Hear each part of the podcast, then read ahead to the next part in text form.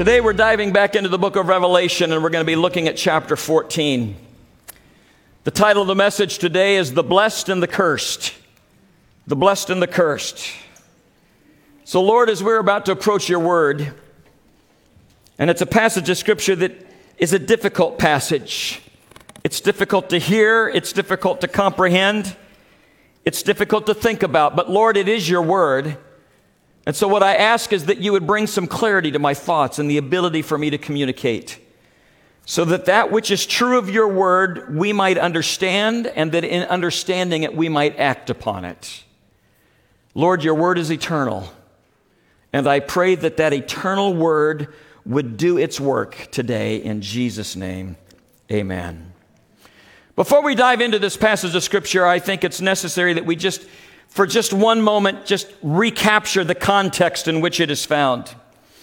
Specifically, the context of the 14th chapter is a, time, a, a, a terrible period of suffering. It's, it's the worst suffering that will occur in human history. It's during the Great Tribulation. This describes a time in the future that's just prior to the bodily return of Jesus Christ to earth.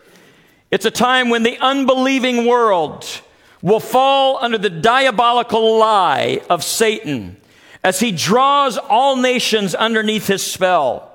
It tells us in Revelation 13, 5 that the beast or the Antichrist was given a mouth to utter proud words and blasphemies and to exercise authority for 42 months. So we know that there is a period of time, a limited period of time, when these things will be taking place. He will, he will succeed in receiving the worship and the devotion of the unbelieving people of the world. And those who would not take the mark of the beast, those who would declare their devotion to Jesus Christ and refuse to worship this world ruler will be killed. It is a period of the persecution of God's people, and it will be worldwide in scope and unprecedented in its intensity. For those of you that were with us last week as we reviewed the 13th chapter, we saw the counterfeit God beginning to emerge. We saw the counterfeit of the dragon, Satan, the false father God, the beast of the sea, which is the Antichrist, which will claim to be the false son of God or the incarnate God of the beast, and the beast of the land, which is the false prophet or the counterfeit of the Holy Spirit. And the reality of this evil, satanic, destructive rule begins to emerge. And we get to the end of that 13th chapter, and, and John, as he begins to write the 14th chapter, stops and says, Now let me give you a view from another perspective. How many of you are glad from time to time we get other perspectives on things? And from the perspective of Revelation chapter 14, we move from this destructive scene on earth to a victorious scene from the perspective of heaven. In fact, it takes us from the earth back up into heaven, and it's, and if you were to have seen any of the scripture as it relates to the installation or the inauguration of the kings, particularly the kings of Israel in the Old Testament, you would recognize that Psalm chapter 2 was a psalm that was often used in that particular time, and, and we see that lived out in this particular part. In fact, in, in, Psalm chapter 2, verses 2 and then 4 through 6, it says this The kings of the earth take their stand, and the rulers gather together against the Lord and against his anointed one. The one enthroned in heaven laughs, the Lord scoffs at them. Then he rebukes them in his anger and he terrifies them in his wrath, saying, I have installed my king on Zion, my holy hill. Now, I just want you to just take a deep breath because in the middle of some things that are going to be difficult to talk about, it's nice to know that we have a God in heaven who looks at all of this and he just laughs at people. He just scoffs at the derision of, of those that think they've got it all together. And he, he is about to reveal why he is the King of Kings why He is the Lord of Lords and why everything else falls so desperately short. And so, from this heavenly view, within the 14th chapter, there are three distinct scenes that begin to emerge from this chapter. The first one is this the Lamb and his people. In verses 1 through 5, it says this Then I looked, And there before me was the Lamb standing on Mount Zion, and with him 144,000 who had his name and his father's name written on their foreheads. And I heard a sound from heaven like a roar of rushing water and like a loud peal of thunder. The sound I heard was like that of harpists playing their harps. And they sang a new song before the throne and before the four living creatures and the elders. No one could learn the song except the 144,000 who had been redeemed from the earth. These are those who did not defile themselves with women, for, for they kept themselves pure. They followed the Lamb wherever he goes. They were purchased from among men and offered as first fruits to God and the Lamb. No lie was found in their mouths. They are blameless.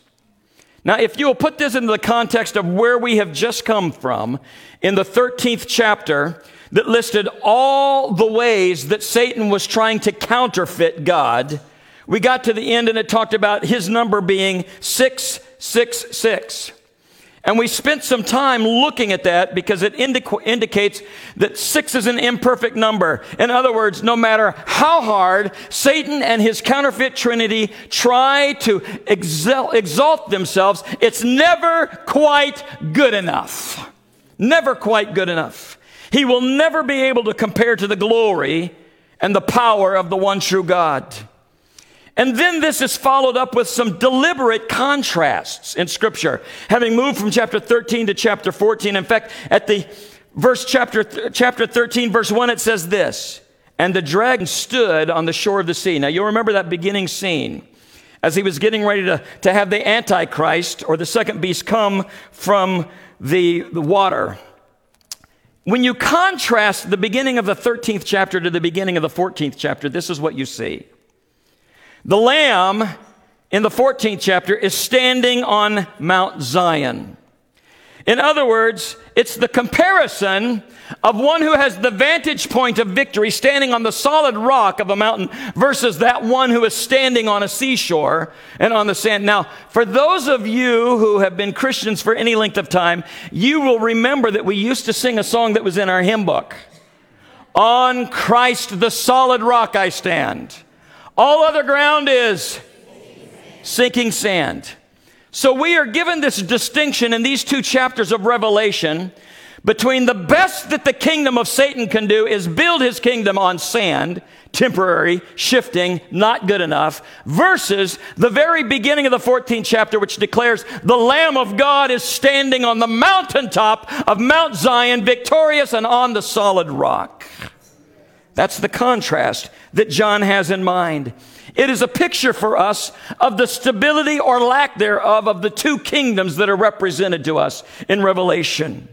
In this big heavyweight championship of the universe, the lamb versus the beast. From the human eye, it looks like the lamb has no power and no choice, but the lamb is on the top of the mountain. How many of you are glad that God does not leave us in the valley, but he begins to say, stand up and begin to make your way to the top of the mountain. We are about to have a view of all of this that is different from those that have to live there. We may be walking through the valley, but we are not staying in the valley because we are following the lamb to the top of the mountain, the mountain of God and there we will assemble with the Lamb. And in this picture, there's the spiritual reality that what is unseen by our human eyes, what is in the spiritual realm, is actually the reality, and what is in the physical realm is merely temporary. The scripture goes on to describe that standing with the Lamb are those 144,000 who had his name and the Father's name written on their forehead. If you remember back to Revelation chapter 7, we visited this number 144,000. In fact, we spent two weeks talking about the difference between is this a literal 144,000 or is this symbolic of the entire multitude of all of the believers of all time? George Wood believes that the 144,000 that is mentioned here is a scriptural or a spiritual reference to all of God's people, everybody who has ever come to know Christ, from all the way through the Old Testament, all the way through the end of time, that it is a representation of all of us who've been sealed by the power of the Holy Spirit, whose names are written in the Lamb's Book of Life, and that we are all there, and that it is a number that cannot be counted. It's merely symbolic. 12, we know, is a heavenly number, it's a number of completion. 12 is always the number of God's people 12 tribes of Israel, 12 sons of Jacob, 12 apostles. 12 times 12 multiplied by a thousand seems to be an apocalyptic way of, in, the, in the Hebrew way of, of saying this is the complete number of God's people, that we are all included within this. And then there's this deliberate contrast between the mark of the beast versus the mark of those who have been marked with heaven or the mark of Jesus and the Father. What is being described for us is we know that when we receive Jesus as our Savior, when we come to Him and acknowledge Him, we are sealed by the Holy Spirit of God. He takes up dwelling within us. We may not see a physical seal on our forehead, but we know that He says, I know those who are mine, and I have sealed them. We also know, according to chapter 13, that those that will refuse Jesus as Savior will be sealed with the mark of the beast, an actual mark on their forehead or on their hand. And so we see the contrast between those that are sealed by God and those that are sealed by the beast. In other words, you only have two choices. You will belong to Christ or you will not. So many people have asked during this study, how can I know how can I know that I'm a follower of Christ? How can I know that I'm all right? How can I know that my, my salvation is secure? There are five things that are mentioned within these verses that give us the marks of what a believer looks like. Number one, they're marked with the Father's name. In other words, we've been sealed with the power of the Holy Spirit. Something takes place in your life when you receive Jesus that gives you a peace that cannot pass, understood? It just, there's a peace in your heart. You know something changed. The dwelling, the indwelling of the Holy Spirit changes the way you see life and the way you see yourself because you just know something eternal happened in you. That's the mark of the Father upon you. Not only do we have the mark of the Father through the ministry of the Holy Spirit, but the scripture also says they sing a new song. In fact, there's two different songs that are mentioned in Revelation. One song is the song that gives God praise because he's the creator. That's an eternal song. But there's a new song that we are given. And it's a song that we give when we praise the Lord for what he has done at Calvary for us. When we get saved, we have a new song. Now, how many of you will be singing the last song that we sang this morning for the next three days? Because it just, it locks in your mind. We are singers. I, I, believe that part of the joy of the Lord comes in the way that we express ourselves in song. Do you know that this is eternal and it's put within your heart and that there's going to come a time when we will be in a choir with everybody who has ever been saved and we will all be singing a song of testimony to God for what he's done for us. Now here's the interesting thing. Everybody's testimony and everybody's verse will be different. The testimony that I will be singing of is that I have been blessed beyond belief to have been born and raised in a home where God was honored. My father and my mother prayed for me every day. And so during my formative years, their prayer was one of protection that I wouldn't fall to the scars that so many carry in the world. So my song will be one of great protection as I have grown. Others of you will have songs of deliverance. Others of you will have songs of chains being broken. Some of you are first generation Christians, and your marriages will be the first that didn't end in divorce. Some of you, your songs will be that of how God took something that had been inherent in your past and He broke the chain, and in you it's brand new. Every one of us, born again, will have a new verse that we get to add to this precious song of the saints. When the children of Israel came out of Egypt, it said they sang a new song. You want to know why? Because they had never been delivered before. It was the first opportunity for them. And so they were able to sing a new song. And you and I will have a new song that we will be able to sing with our distinct voice to God Himself. The song of the redeemed will have many verses, and we'll have plenty of time to sing it. Oh, by the way, those of you that don't think you sing very good, you're going to sound great when you get to heaven. It's difficult to imagine a believer who does not enjoy singing and enjoy singing their testimony. The third thing that's mentioned here is how do we know that we are believers? They are identified with those who have not defiled themselves. In the scripture, it talks about defiling themselves with women, for they are chaste or they are virgins. Now, you need to understand that when you take this 144,000 and if you have to look at that literally, then people, this is a really, really difficult passage to look at literally because then you are looking at this as 144,000 Jewish evangelists during a tribulation that, that have basically never got married, is the way that would be discussed. Which is interesting because Throughout Scripture, marriage is always held up as something to be desirable. But if you look at this and interpret it symbolically rather than literally, then you can begin to understand why in the Old Testament Israel was called the virgin daughter of Zion. You can understand Paul when he talks in 2 Corinthians 11, 2, about promising those that he is teaching to one husband, to Christ, that he might present us as pure virgins to him.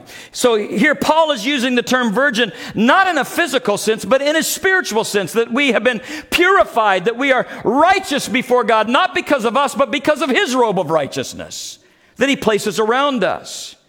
And we think of the struggle when you put this back in the first century context, the, the, seven churches that these letters were written to, they were constantly in a temptation to adulterate themselves with, the, with heresy that was going on in their cities. They were constantly tempted to adulterate themselves or, or to back out of their spiritual fidelity and, and renounce Christ because of the persecution that was going on. But the scripture indicates that these people did not lend themselves to those, to those tendencies, but they kept themselves pure. They were pure before the Lord. And so, how do we know that we are right with God? We are not giving in to the voices of the world that's going to try to tell us that Jesus is not who he said he is. We are not giving in, regardless of what you say or do to us. We are not giving up the hope that we have in Jesus Christ. I am not giving up the hope that He alone has made me righteous by His blood and not by my own deeds. And so we will not defile ourselves. The fourth thing that's mentioned here is that there's a quality of total loyalty. It says they follow the Lamb wherever he goes. Now you can almost visualize the lamb on Mount Zion, and, and he's also called the shepherd of the sheep. So wherever this, the shepherd lamb goes, there the sheep go with him. And so it's this beautiful picture. And it's important for us to capture this because we often want to follow the shepherd into heaven, but here's the thing. The writer of Revelation means for us to understand this. If you don't follow the Lamb on earth, you're not following him to heaven. If you won't follow the shepherd now, then you won't follow him there. The first call that Jesus gave when he was gathering his disciples was to follow me. In fact, in the very first chapter of John's gospel, John likely, when he became the youngest disciple, was probably either in his late teenage years or maybe 20 years old. And Jesus said to him, Follow me, come and see. And, and, and it says, John at about four o'clock in the afternoon heard those words from Jesus, dropped what he was doing, and began to follow Jesus. And now, John, in his late 90s, after having followed all these years, said, I am still following the Lamb. And as you look back over his life, he had followed the Lord to the cross. He'd followed him to the resurrection. He'd followed him to the Mount of Ascension. John had followed him through the great Pentecostal experience and the birth of the church. He'd followed him into the dispersion of the world. He followed him to Ephesus, where he became the pastor of the church. He had followed him to Patmos, where as an old man he is there in exile. And soon John knows that he is going to follow him right into Zion itself. You see, he had followed the Lamb wherever he went. So, having done that on earth, it was going to be easy for him to follow him into heaven. The characteristics of those who follow the Lord today are the same. We don't know where He's going to lead us. I don't know what the future holds. I just proclaim to you, and I believe that you likewise agree with me, that it doesn't matter where the Lamb leads, we're following the Lamb. Because as we do, He will lead us not only here on earth, but He will lead us right into Zion. So follow Him. That's one of the characteristics of those that know that they belong to the Lamb. The last one that's mentioned here is that they, they have a true confession of their faith. Revelation 14 says at the end, no lie or, was found in their mouths. They are blameless. Now, we need to balance that blamelessness with the support of Scripture, which indicates to us that you and I are not perfect. You and I are not blameless by nature. In fact, it tells, as we cross reference that with 1 John 1 9, it says, if we confess our sins, He is faithful and just and will forgive our sins and purify us from all unrighteousness. So, what he is saying is, as a result of the forgiveness of the Lord, we can live as if we have never sinned. That is the justification of God. I want you to know something that is unbelievably more valuable than anything we have on this earth. That when God looks at me, I've been justified by Christ as just as if I have never sinned. And so the confession of their lips was to be, I will remain pure. I will attempt to follow the Lord with all of my heart, and I will not be afraid to declare that Jesus is Lord. You've just come out of the 13th chapter where everything is a lie. The false prophet's a liar. The false Holy Spirit's a liar. Satan is a liar. His whole job description is to kill, to steal, and destroy. And then you come to the 14th chapter, and in a new perspective, John says, The way that we know you're the people of the Lord is that we will not be afraid to tell the truth as it relates to who Jesus is. So we go over these points and we ask ourselves these questions Are we part of the redeemed company? Those that are standing with the Lamb on Zion? Are we marked with his name? Do we sing a new song? Are our lives marked by loyalty? Will we follow him both on this earth all the way to heaven? And is our confession a true confession? And then Paul moves, or, or John moves into another section of this passage where we find in verses 6 through 11 this three angels and their final call. It says in verses 6 through 11 Then I saw another angel flying in midair and he had the eternal gospel to proclaim to those who live on earth, to every nation, tribe, language, and people. He said in a loud voice, Fear God and give him glory, because the hour of his judgment has come. Worship him who made the heavens, the earth, the sea, and the springs of water. A second angel followed and said, Fallen, fallen is Babylon the Great, which made all the nations drink the maddening wine of her adulteries. A third angel followed them and said in a loud voice, If anyone worships the beast in his image and receives his mark on their forehead or on their hand, he too will drink the wine of God's fury, which has been poured full strength into the cup of his wrath. He will be tormented with burning sulfur in the presence of the holy angels and of the Lamb. And the smoke of their torment rises forever and ever.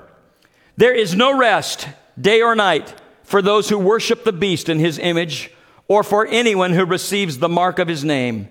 This calls for patient endurance on the part of the saints who obey God's command and remain faithful to Jesus.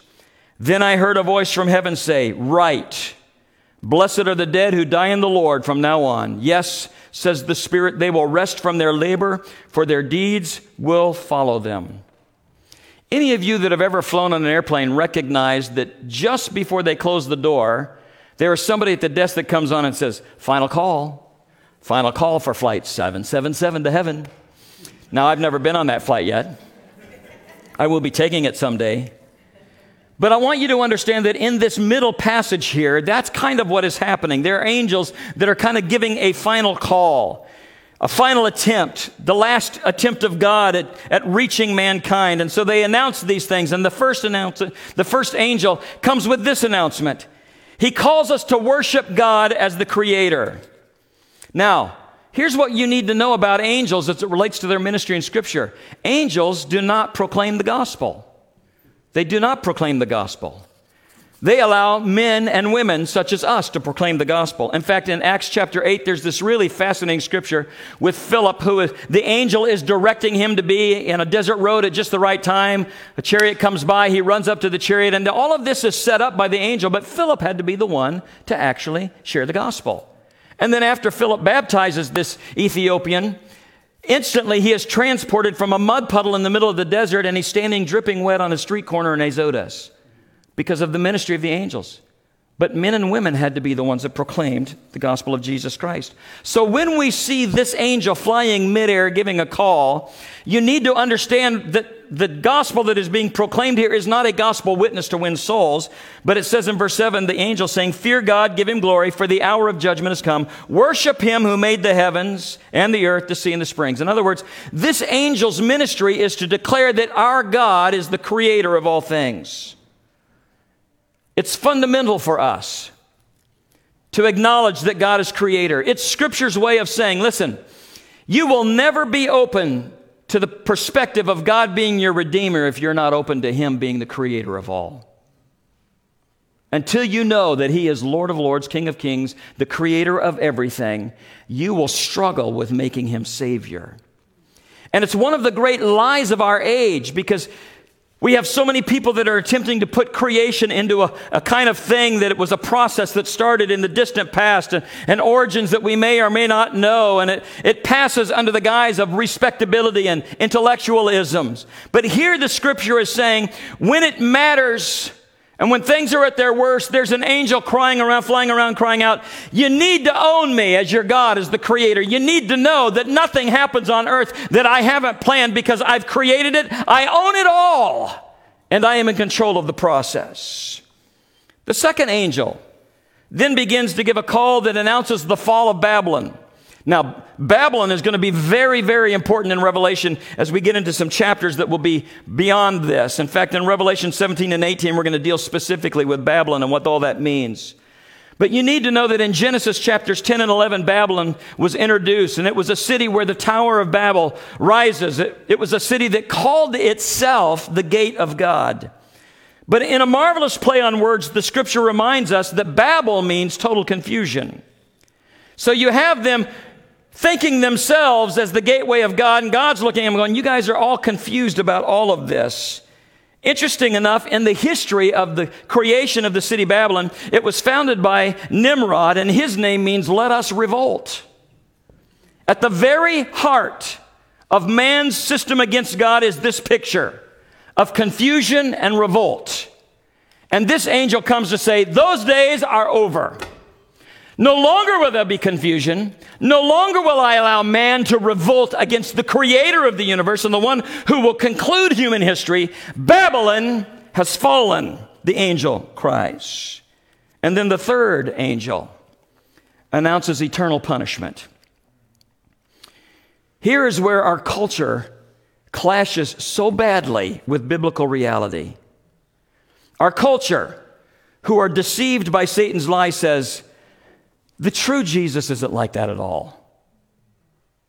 I mean, God is love.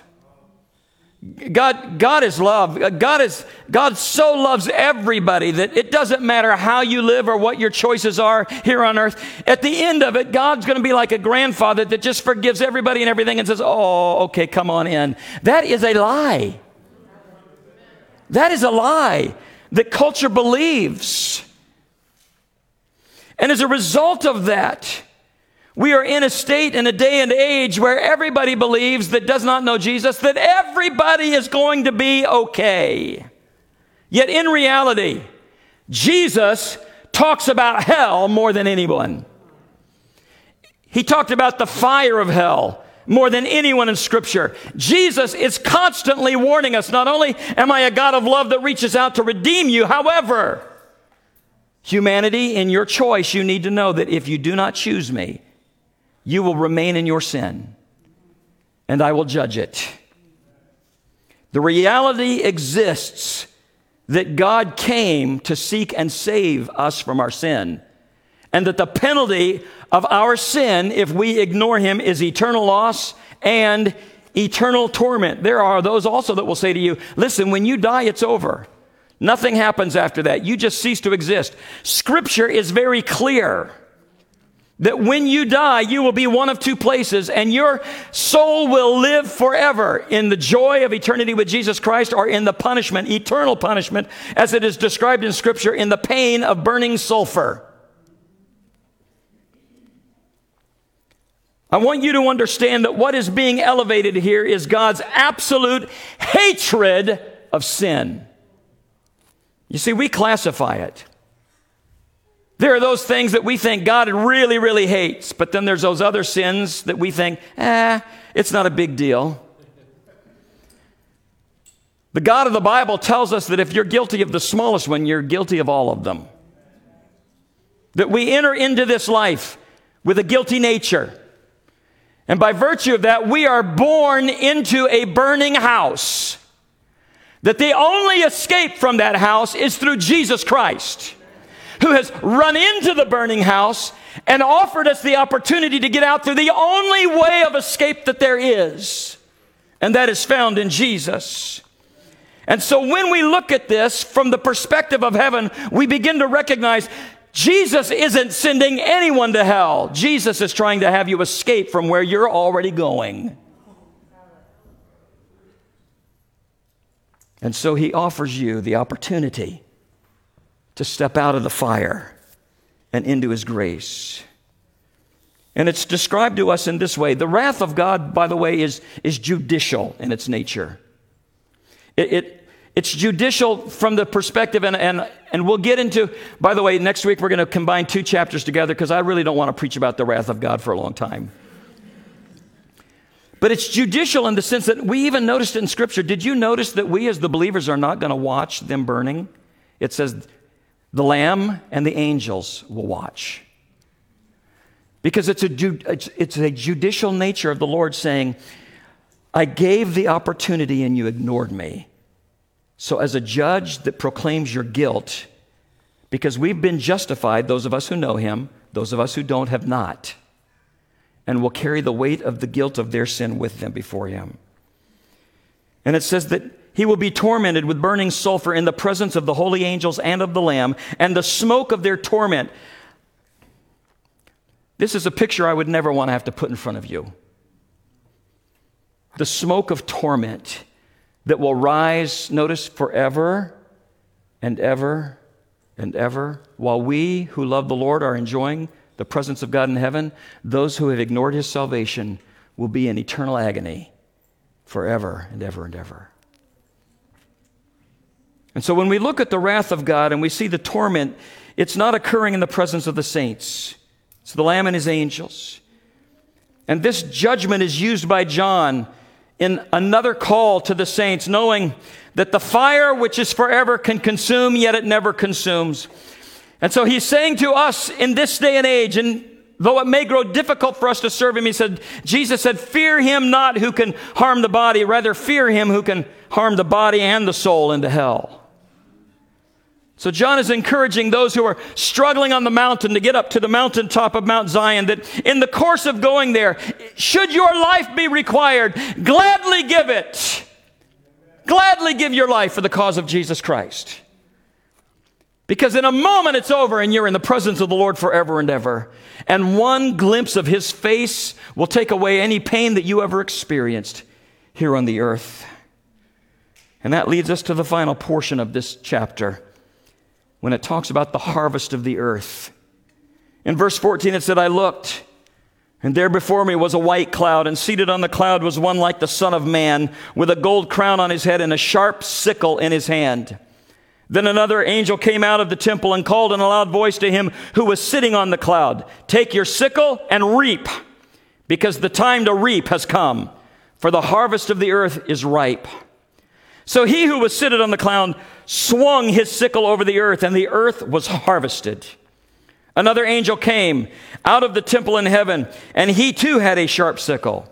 Still another angel who had charge of the fire came from the altar and called in a loud voice to him who had the sharp sickle Take your sharp sickle and gather the cluster of grapes from the earth's vine, because its grapes are ripe.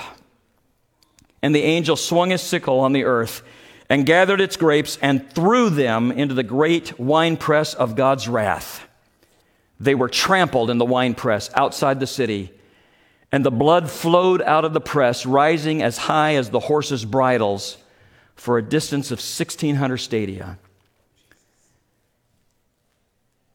John concludes with a picture of the harvest of the earth, of those that are left on the earth that have not bowed down to the beast and then those who are harvested in judgment. In fact, we see this likened in Matthew 13 when he calls the field of the world, calls the world a field, and he said, At the end, the Son of Man will send his angels, and they will gather out of his kingdom all the causes. All those that are living for his cause will be gathered up. The rest of them will be thrown into the furnace of fire. So Jesus compares at the end of this chapter the harvest to the gathering of the wheat and the blowing away of the chaff. But it is also mentioned here that the harvest of grapes is certainly a figure of the judgment of God. It describes this in, in such graphic detail that the blood that is flowing from those that are being destroyed in God's wrath, that the, the blood will flow equal to the bridle of a horse, and it's a symbolic way of saying that the carnage and the devastation that occurs as the era of the earth comes to a close, as God closes human history. It probably is a reference here to Armageddon. And this conflict does not take place in heaven in the city of Zion, it is outside of that. It's rather taking place on earth. And just to give you a sense of scale, blood flowing to the right to the to the bridle of the horses would run for us as it is related 184 miles, which is literally the length of Palestine. J.B. Phillips tells the story of harvest in England, and he says, I, I see so many similarities. He said, When it's harvest time for the corn in England, there are thousands of little tragedies that take place. He said, The victims of, of this tragedy are charming little thing called field mice. He said, Earlier in the year, when the corn was growing, it seemed to be an ideal place for them which to settle, to bring up a family. They had food, they had shelter, they had all the nesting material they needed. Everything was in abundant supply. Everything seemed perfectly adapted to their need. Their happiness was complete, they thought, until the harvest. For when the day the owner of the field steps in to harvest his field, everything that they had put their security in suddenly disappeared and their lives ended. Everything that they had felt was so snug and secure disappeared in an instant when the harvest came.